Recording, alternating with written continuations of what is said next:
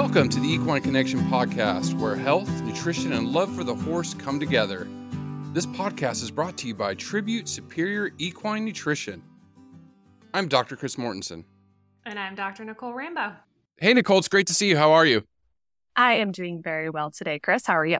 Doing good, doing good. Spring, spring's here, right? Grass is getting green, but today, a little bit different direction. I, I, I found this a very interesting topic because I'm sure it's something you have to deal with quite a bit uh, with your consulting.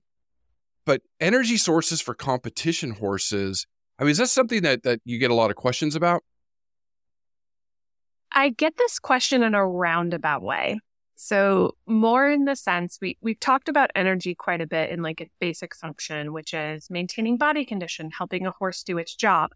We haven't talked as much about optimizing energy sources in a direct way. So oftentimes someone will come with a question that is, my horse is really hot. What can we feed it? Or, you know, I, I have a horse who's doing upper level dressage and it runs out of energy. What can we do to help my horse, you know, maintain its performance? They're fundamentally asking a question about energy, but a lot of times they don't realize that's the question that we are going to talk about in that discussion. Yeah, it, it, no, I can see that. I definitely can see that. And so uh, when I when I was wrapping my head around this, I, I think one of the things I wanted to talk about was like okay, you know, the, the differences in competition. And I've, I will, I will find your answer fascinating if we can talk about uh, uh, the energy requirements or, you know, how do you, like you said, that dressage horse, how do we ensure that dressage horse has enough energy? So I guess just to lay the, lay the battlefield out in front of us, the differences in, in disciplines or the types of competition, is that going to influence the t- either the types of energy you would use or how much energy? Ah, great question. So it ultimately is going to influence both the amount of energy their horse requires and the composition of that energy. You know, the NRC defines the horse's energy requirements based on different levels of work. And if you looked at the NRC, it, it would give you a definition for each of those levels of work. So the NRC definitions are light, moderate, heavy, very heavy, and they they line out if a horse is doing this many minutes of walk and this many minutes of trot and this much skill work, they would fall in moderate, for example. And then you would plug in your horse's weight, their level of work, and it would spit out an energy requirement. Let's call it 16,000 calories. Mm. To be perfectly honest, I'm I'm never using that when I'm developing a diet. Uh, ultimately, when we think about energy needs, we're thinking about is the horse maintaining its body condition, is able to do its job? We could plug in those variables, and for some horses, they might be right on the NRC. There's other research that's shown that the value is plus or minus over 25% of the NRC. So I, I don't find that to be particularly helpful because I think it's challenging to use their definitions of light, moderate, heavy and also use the actual calorie number that comes out in a really meaningful way on a day to day basis. It's useful for research purposes, but not for functional use. So instead, I'm thinking about the amount of energy. Are we feeding the horse enough to maintain its body condition? Can it do its job? And then I'm thinking about the composition of that energy mm. related to the job that the horse does. So when we think about the types of jobs that a horse do, all comes down to how they are exercising. So, a very low intensity job, say walking on a flat surface for 30 minutes, a horse would be staying aerobic the entire time, meaning they can consume enough oxygen that they are able to produce energy in an aerobic state. On the very opposite end of the spectrum is the horse who is sprinting. That horse is working anaerobically. They could not consume enough oxygen in order to produce energy their body shifted to an anaerobic state and they're producing energy under that anaerobic state. And the types of fuel the horse uses aerobically and anaerobically are different. And on top of that, most of our horses fall somewhere in the middle. They spend a lot of their training in an aerobic state and then they might have short bursts where they're working anaerobically. So ultimately, I think we could have a discussion where I said that uh, from an energy standpoint, horses who do a walk trot job have a low energy, and horses who are race horses have high energy requirements. But I don't think that helps really optimize energy use. So, you know, today I think what we'll dive into a little bit more is what are the energy sources? How are they used? And maybe give a couple examples of how we might optimize energy in different situations to enhance or optimize performance. No, I de- yeah, I'm I'm definitely following you. Okay. Okay, so so you already laid out our outline, what and how. So my question to you is what energy sources are available to the horse uh, in in what we feed them with their forage and and their concentrate? So the horse's primary source of energy is generally hay or grass if we're out on pasture. That's going to be predominantly fiber and it's going to bring some sugars in as well. So if you look at the horse's energy in buckets, the biggest one are going to be carbohydrates. Now, most of the time that's coming from mostly fiber. You do have some horses, like the racehorse, we're feeding a lot of really high NSC feeds in great quantity. Theirs would be coming more from non structural carbohydrates, your sugar and starch. So if we think about our energy sources, we have carbohydrates, our structural carbohydrates in the form of fiber, a lot of energy for many horses. Non structural carbohydrates, those are your sugars and starches. Fat is another source of energy in the diet. It's not a traditional source of energy. So if you look at the natural quote unquote diet of the horse, it's two to 3% fat. We didn't even know for a long time the horse could really use a lot of energy in their diet. They don't have a gallbladder. But we learned over time that fat is a fantastic energy source for the horse. And we'll talk about how that fits with the physiological changes that happen with conditioning that makes fat a really cool part of the horse's diet. You know, the other potential component for energy is protein.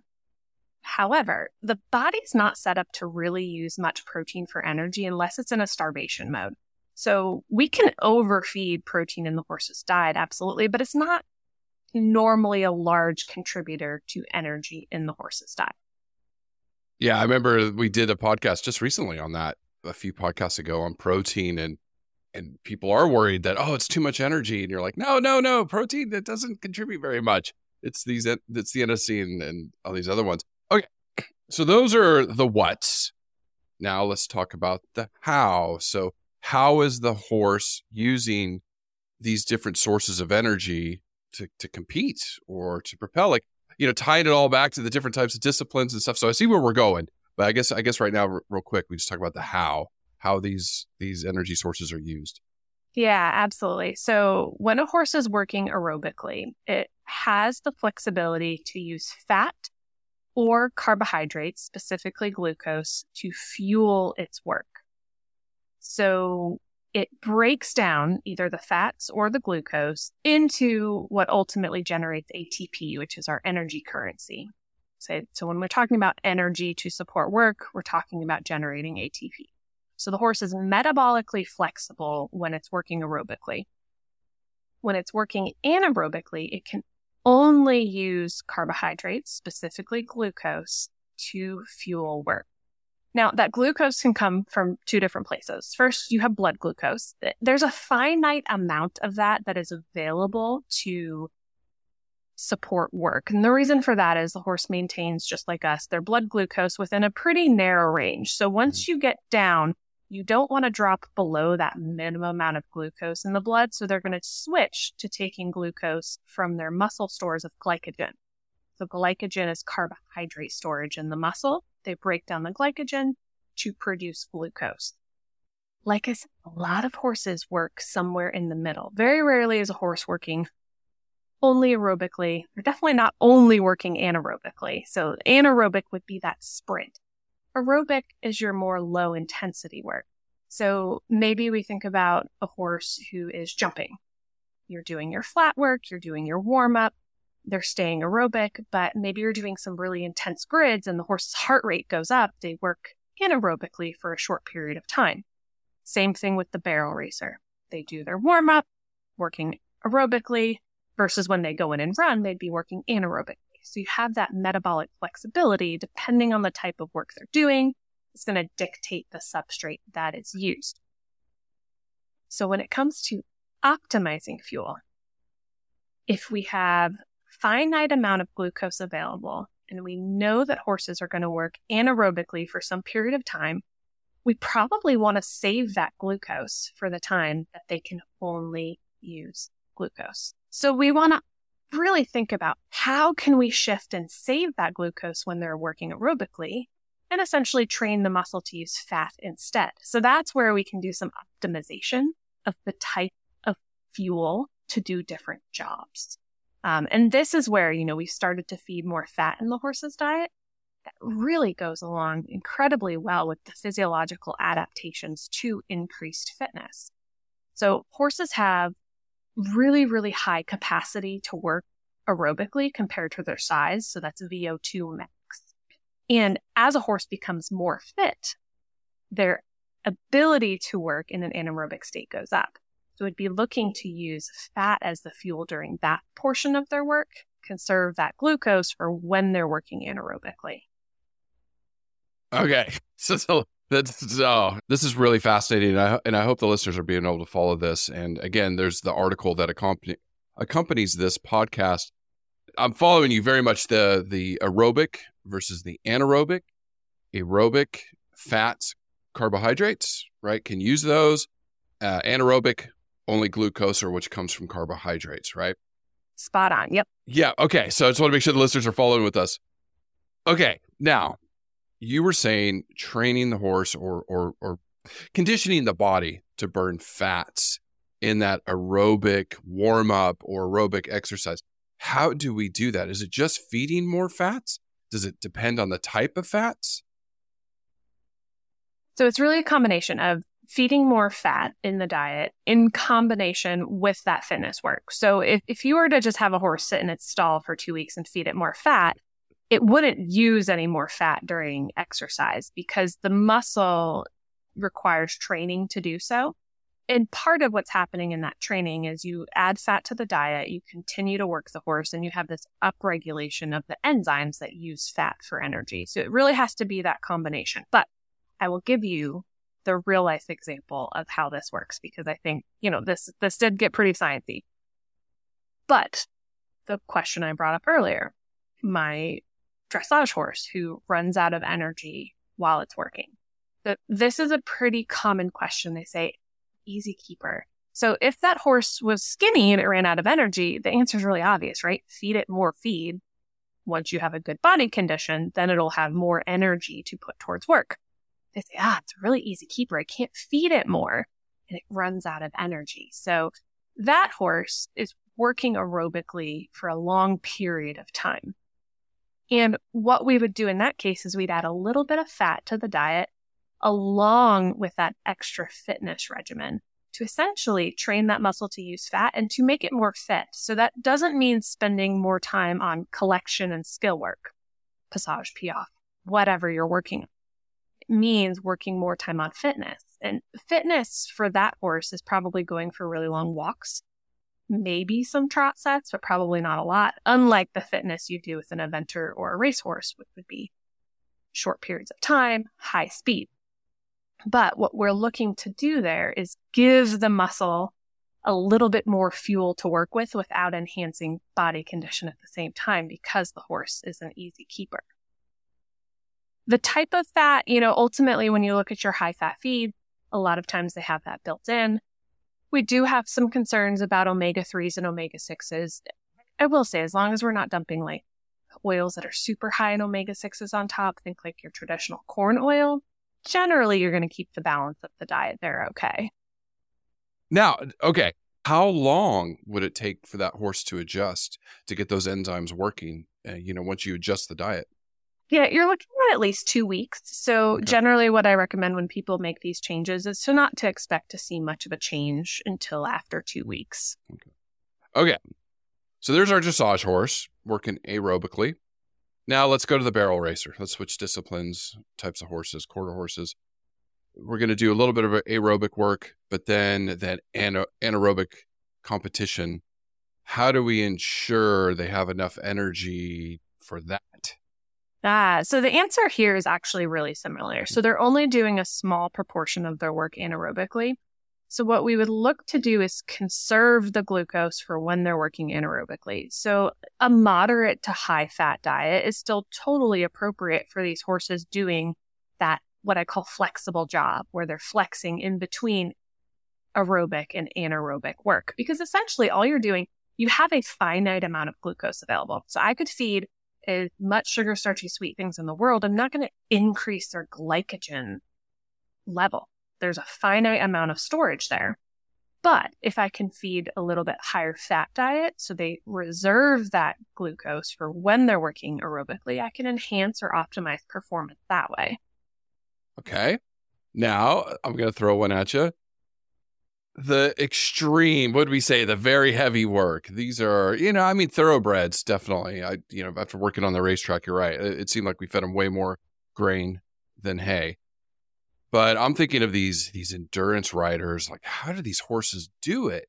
How do they how do they keep up that energy during those long, long rides?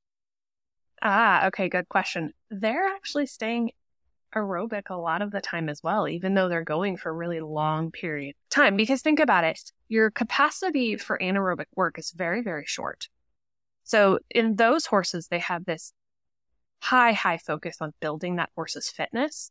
So over time, they're building that horse's ability to work aerobically through increasing the distance, increasing the time up there already, so on and so forth.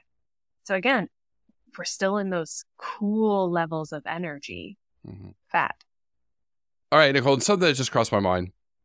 Uh, right now, we talk a lot about these low NSC diets. Are, are those appropriate for these types of horses, or how low can you go? Okay, that's a very good question. So we have a large focus on low NSC diets because we've, we've discovered all of these different medical conditions that are created or exacerbated by high NSC diet.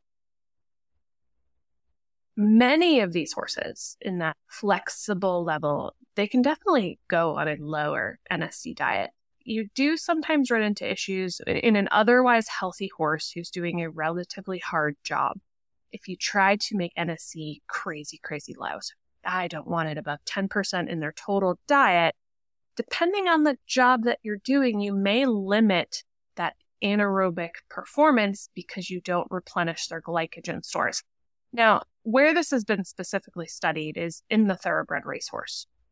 So there's only been a little bit of research. The question was asked in that horse who's working very intensely and they're working anaerobically what is the influence on NSC in the diet on glycogen repletion? And remember, you have to refill the cup before you can empty it again. So if you don't refill their glycogen levels, they go out and work again, they're going to experience fatigue because once the glycogen runs out, there's no more energy to be had because they are working anaerobically. Glucose is all they got. Blood glucose has already been utilized. Once glycogen stores are empty, that's it. Nothing else.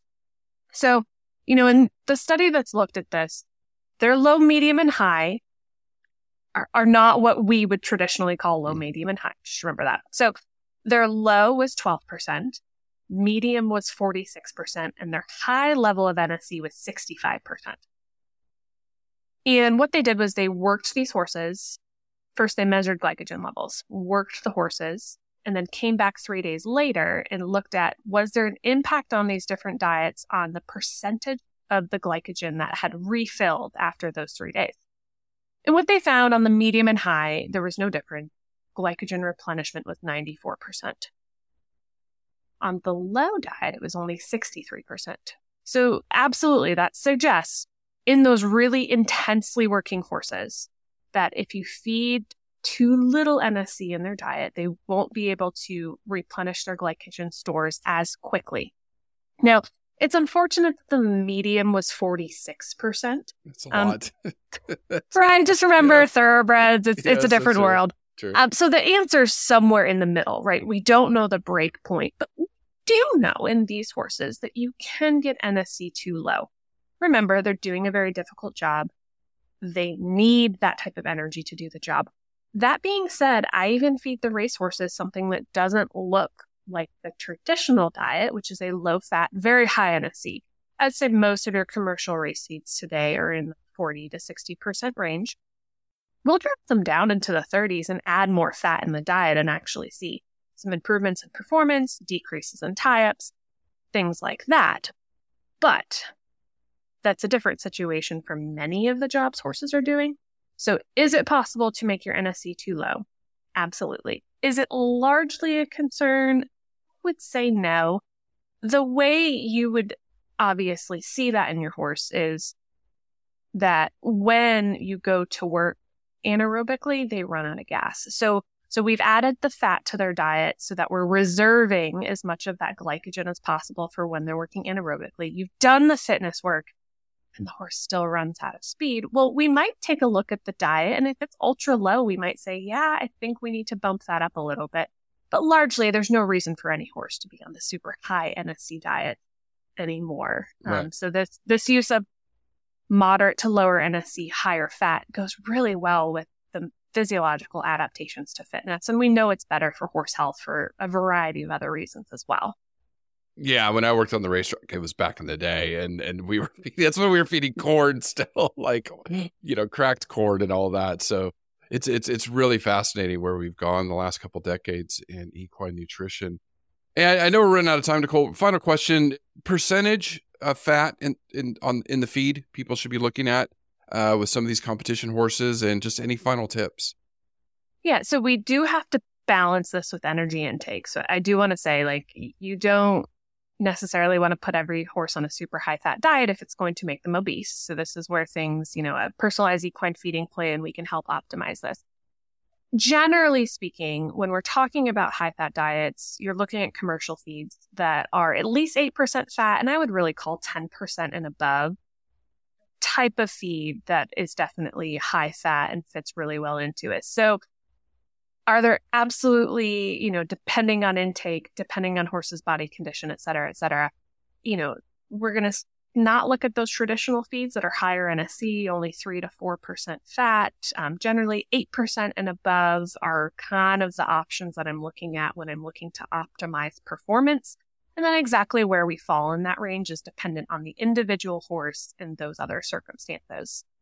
Oh, good. It's fascinating. It's a fascinating topic. And and I could see us doing some future stuff with this because, uh, yeah, it's just such an exciting area of research and, and nutrition with this fat and competition horses. And, and like Dr. Rambo said, if you are looking for a personalized feeding plan, check the links in the show notes. The tribute team is always standing by. Yeah, free consultation. So if you're having any issues with your horse, please reach out to them. Check out the website tributeequinenutrition.com it's beautiful. The the blogs are on there, the podcast is on there, all the products are on there.